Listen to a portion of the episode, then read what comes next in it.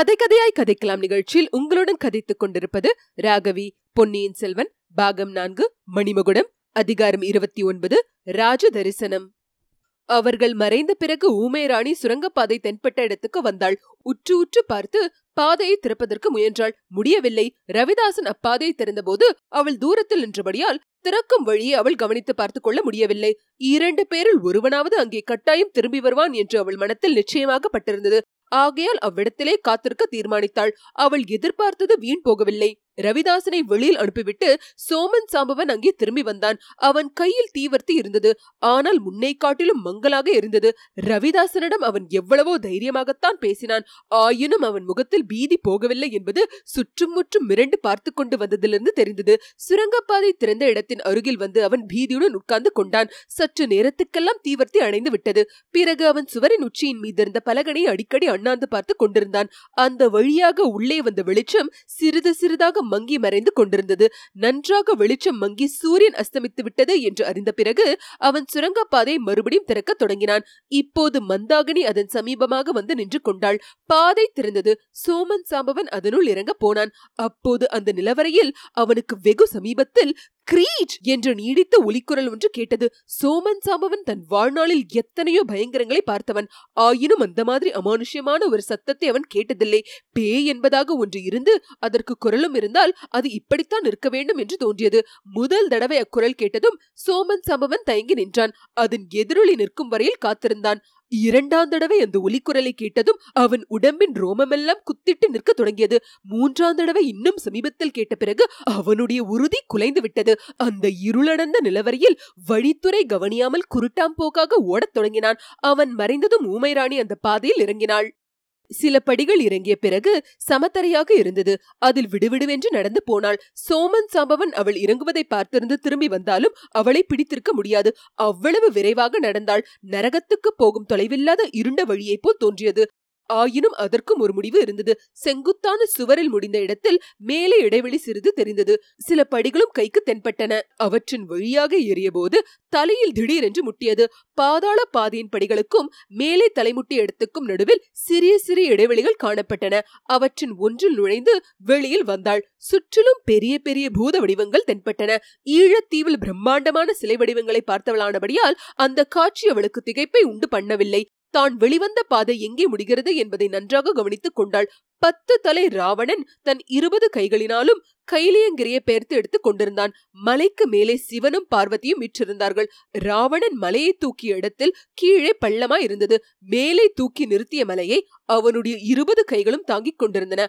அவற்றில் இரண்டு கைகளுக்கு மத்தியில் இருந்த இடைவெளி வழியாக அந்த சிற்ப மண்டபத்துக்குள் தான் பிரவேசித்திருப்பதை தெரிந்து கொண்டாள். கைலேங்கரிக்கு அடியில் அப்படி ஒரு பாதை இருக்கிறது என்பது சாதாரணமாக பார்ப்பவர்களுக்கு ஒரு நாளும் தெரியாது. அதன் அடியில் இறங்கி பார்க்கலாம் என்ற எண்ணமும் யாருக்கும் தோன்றாது. சமயத்தில் ஒளிந்து கொள்வதற்கு கூட அது சரியான மறைவிடம்தான். சில மணி நேரம் அந்த சிற்ப சுரங்க பாதையின் அதிசயத்தை பார்த்து கொண்டிருந்து விட்டு மந்தாகினி அச்சிற்ப மண்டபத்தை சுற்றினாள். வெளிச்சம் மிக குறைவாய் இருந்த போதிலும் இரவில் பார்த்து பழக்கமுற்ற அவளுடைய கூரிய கண்களுக்கு எல்லாம் நன்றாக தெரிந்தன. ஓரிடத்தில் சோழக்குலத்து முன்னோர்களில் ஒருவரான சிபி சக்கரவர்த்தி புறாவின் உயிரை காக்க தம் உடலின் சதைகளை அறுத்து கொடுக்கும் காட்சி சிலை வடிவத்தில் இருந்தது. சிபியின் வம்சத்தில் பிறந்தவர்களானபடியால் அல்லவோ சோழர்களுக்கு செம்பியன் என்னும் பட்டம் உரிதாயிற்று. அந்த சிற்பத்தை கூர்மையாக கவனித்து பார்த்த பிறகு ஊமை ராணி அப்பால் சென்றாள். பிரம்மாண்டமான சிவபெருமானுடைய சிரசிலிருந்து கங்கை நதி கீழே விழும் காட்சி ஒரு சிற்பத்தில் அமைக்கப்பட்டிருந்தது. அருகில் பகீரதன் கைகூப்பிய வண்ணம் நின்று கொண்டிருந்தான். கீழே விழுந்த பாகீரதி நதி ஒரு பிரம்மாண்டமான ரிஷியின் வாய் வழியாக புகுந்து காது வழியாக வெளியேறியது. அப்படி வெளியேறிய கங்கையில் ஒரு சிறிய முனிவர் குண்டிகையில் தண்ணீர் முண்டு கொண்டிருந்தார். அவர்தான் குருமுனிவர் என்று பெயர் பெற்ற அகஸ்தியராக இருக்க வேண்டும். அந்த குண்டிகையை அவர் இன்னொரு சிறிய மலையின் மீது கவிழ்த்தார். குண்டிகையிலிருந்து பெருகிய நதி வரவர பெரிதாகிக் கொண்டு சென்றது. இந்த சிற்ப கங்கையிலும் காவேரியிலும் அவற்றை அமைத்தபோது தண்ணீர் பெருகுவதற்கும் ஏற்பாடு செய்திருக்க வேண்டும். ஆனால் இப்போது அவற்றில் தண்ணீர் இல்லை. காவேரி நீண்டு வளைந்த மலைப்பாதைகளின் வழியாகவும் மரமடர்ந்த சோலைகளின் வழியாகவும் சென்றது. அதன் இரு புறமும் அநேக சிவன் கோயில்கள் இருந்தன. கடைசியாக காவேரி கடலில் கலக்க வேண்டிய இடத்தில் அந்த சிற்ப மண்டபத்தின் மதுள் சுவர் இருந்தது. ஏதோ சந்தேகப்பட்டு ஊமைராணி அந்த இடத்தில் மதில் சுவரில் கை வைத்து அமுக்கினாள். சிறிய கதவு ஒன்று திறந்தது. அதன் வழியாக வெளியேறிய இடம் அரண்மனை தோட்டம். அதற்கு அப்பால் வெகு சமீபத்தில் அரண்மனையின் உன்னதமான மாடங்கள் காணப்பட்டன. சுற்றுமுற்றும் பார்த்தாள். பார்த்தால் மயங்கிய அந்த மாலையின் வெளிச்சத்தில் தோட்டத்தில் யாருமில்லை என்று தெரிந்தது. பழுவேட்டரையரின் தோட்டத்தில் விழுந்து கிடந்தது போலவே இங்கேயும் மரங்கள் முறிந்து விழுந்து கிடந்தன. ஆகையால் தோட்டத்தில் யாராவது இருந்தாலும் அவள் சிற்ப மண்டபத்திலிருந்து வெளிவந்ததை பார்த்திருக்க முடியாது. இன்னும் நன்றாய் இருட்டட்டும் என்று சிற்ப மண்டபத்தை ஒட்டியே நின்று காத்திருந்தாள். ஒருவேளை கையில் வேலையுடைய அந்த யமகிங்கரன் வந்தாலும் வரக்கூடும். ஆகையால் சிற்ப மண்டபத்துக்குள்ளும் அடிக்கடி எட்டி பார்த்து கொண்டிருந்தாள். அரண்மனையின் தீபங்கள் ஒவ்வொன்றாக சுடர்விட்டு எரிய தொடங்கின. சிறிது நேரத்துக்கெல்லாம் அரண்மனை முழுவதும் ஒரே ஜெகத் ஜோதியாக காட்சி அளித்தது. கீழ் அறைகளில் ஏற்றிய தீபங்கள் பலகணிகளின் வழியாக வெளியில் ஒளி வீசின. மேல் மாடங்களில் ஏற்றிய தீபங்கள் வானத்து நட்சத்திரங்களுடன் போட்டியிட்டுக் கொண்டு பிரகாசித்தன. ஐயோ பகல் வேளையை காட்டிலும் இரவு மிகவும் அபாயகரமாக தோன்றுகிறதே என்று மந்தாகினி எண்ணினாள். அரண்மனையை நாலாபுரமும் நன்றாக உற்று பார்த்தாள். சிற்ப மண்டபத்துக்கு சமீபமாக இருந்த அரண்மனை பகுதியிலே மட்டும் அதிக விளக்குகள் இல்லை என்பதை கவனித்துக் கொண்டாள். காவேரி வெள்ளத்தில் தான் எடுத்து காப்பாற்றிய உன் உயிருக்குயிரான செல்வக்குமாரனை இலங்கையில் கொல்ல முயற்சித்த பாதகனும் அவனுடைய தோழனும் அரண்மனையின் இந்த பகுதியிலேதான் மேல் மாடத்தில் ஏறி நின்றார்கள். ரவிதாசன் இன்னொருவனிடமிருந்து வேலை வாங்கி யார் மீதோ எரிவது போல் குறிபார்த்த இடம் இதுதான். நல்ல வேளையாக இந்த பகுதியில் அதிகமாக தீபங்கள் ஏற்றவில்லை. அதற்கு காரணம் யாதாயிருக்கலாம் நல்லது அதுவும் சீக்கிரத்தில் தெரிந்து போகிறது. நன்றாக அஸ்தமித்து அரண்மனை தோட்டத்தில் இருள் சூழ்ந்தவுடனே மந்தாகினி சிற்ப மண்டபத்தின் வாசலிலிருந்து மிரண்டோடும் மானின் வேகத்துடன் பாய்ந்து சென்று அரண்மனை அடைந்தாள். அரண்மனையின் அந்த பின் பகுதியில் வட்ட வடிவமான தாழ்வாரங்களும் அவற்றை தாங்கி நின்ற வரிசை வரிசையான தூண்களும் பல இடங்களில் மேன்மாடத்துக்கு ஏறும் படிக்கட்டுகளும் காணப்பட்டன. தாழ்வாரங்களில் பெரிய விருந்துகளுக்கு சமையல் செய்ய உதவும் பிரம்மாண்டமான தாமிர பாத்திரங்கள் பழசாய் போன தந்த பல்லக்குகள் ஒடிந்த சிங்காதனங்கள் இப்படி பல பொருள்கள் இருந்தன. அவற்றின் மத்தியில் சிறிது நேரம் சுற்றி பார்த்துவிட்டு மந்தாகினி கடைசியாக ஒரு படிக்கட்டின் மீது துணிந்து ஏறினாள். கீழே இருந்தது போலவே மேன்மாடத்திலும் வட்ட வடிவமான தாழ்வாரங்களும் அவற்றின் மேற்கூரையை தாங்கி சித்திர விசித்திரமான தூண்களும் வேலைப்பாடு அமைந்த பலகணிகளும் நிலாமுற்றல்களும் அவற்றில் பளிங்குக்கல் மேடைகளும் காணப்பட்டன.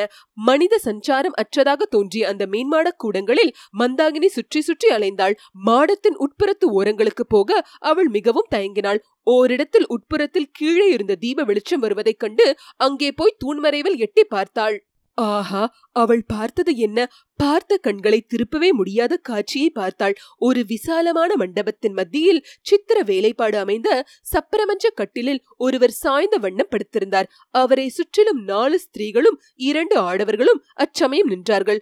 படுத்திருந்தவரிடம் பயபக்தி கொண்டவர்கள் என்பது அவர்களுடைய தோற்றத்திலிருந்து தெரிந்தது. சிறிது தூரத்தில் இன்னும் அதிக மரியாதையுடன் இரு தாதி பெண்கள் நின்றார்கள். ஒரே ஒரு தீபந்தான் அந்த மண்டபத்தில் இருந்தது. அதுவும் கட்டிலுக்கு அருகில் இருந்த விளக்கு தண்டின் மீது பொருத்தப்பட்டு மங்கலான வெளிச்சத்தையே தந்து கொண்டிருந்தது. சுற்றிலும் நின்றவர்களை முதலில் மந்தாகினி பார்த்தாள். அவர்களில் ஒருத்தி தன் உயிருக்குயிரான சகோதரன் மகள் பூங்குழலி என்பதை அறிந்தாள். மற்றவர்களையும் அவள் முன்னம் சில தடவை மறைவான இடங்களிலிருந்து பார்த்திருக்கிறாள்.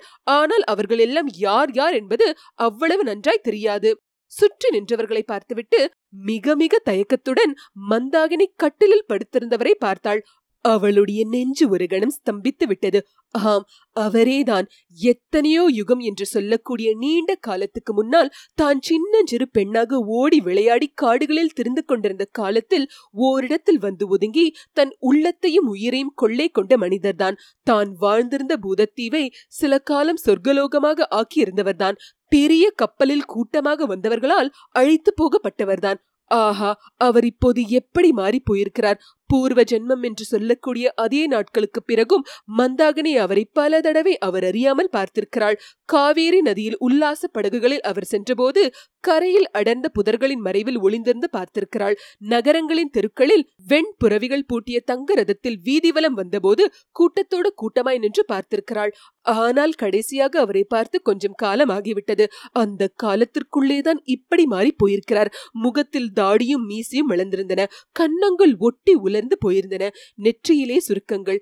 ஆஹா அந்த கண்களில் ஒரு காலத்தில் குடிக்கொண்டிருந்த காந்த ஒளி எங்கே போயிற்று? தெய்வமே இப்படியும் மனிதர்கள் மாறுவது உண்டா? இலங்கை தீவில் விஷஜுரத்தில் பீடிக்கப்பட்டவர்கள் பலரை நீண்ட நாள் காய்ச்சலுக்கு பிறகு உயிர் போகும் சமயத்தில் ஊமை ராணி மந்தாகினி பார்த்ததுண்டு. ஆஹா ஒரு சமயம் தங்க சூரியனை போல் பிரகாசித்துக் கொண்டிருந்த இவருடைய களைத்ததுமிய முகமும் அவ்வளவாக மாறி போயிருக்கிறதே. ஒருவேளை இவருடைய அந்திம காலமும் நெருங்கிவிட்டதோ? திடீரென்று மந்தாகினிக்கு அன்று மாலை தான் பார்த்த பயங்கர காட்சி நினைவுக்கு வந்தது. அவள் அச்சமயம் நின்ற இடத்திலேதான் ரவிதாசன் என்னும் கொலைகாரனும் அவனுடைய தோழனும் நின்றார்கள். அங்கிருந்துதான் வேலிரே குறிப்பார்த்தார்கள் ஒருவேளை கட்டிலில் படுத்திருப்பவர் மீது எரியத்தான் குறிப்பார்த்தார்களோ இந்த நினைவினால் மந்தாகினியின் உடம்பெல்லாம் விடவிடவென்று நடுங்கியது. கண்களை சுற்றி கொண்டு வந்தது. மயக்கம் வரும் போல் இருந்தது. தூணை கெட்டியாக பிடித்துக்கொண்டு கால்களை ஊன்றி நின்று சமாளித்துக் கொண்டாள். இத்துடன் அதிகாரம் இருபத்தி ஒன்பது முற்றிற்று.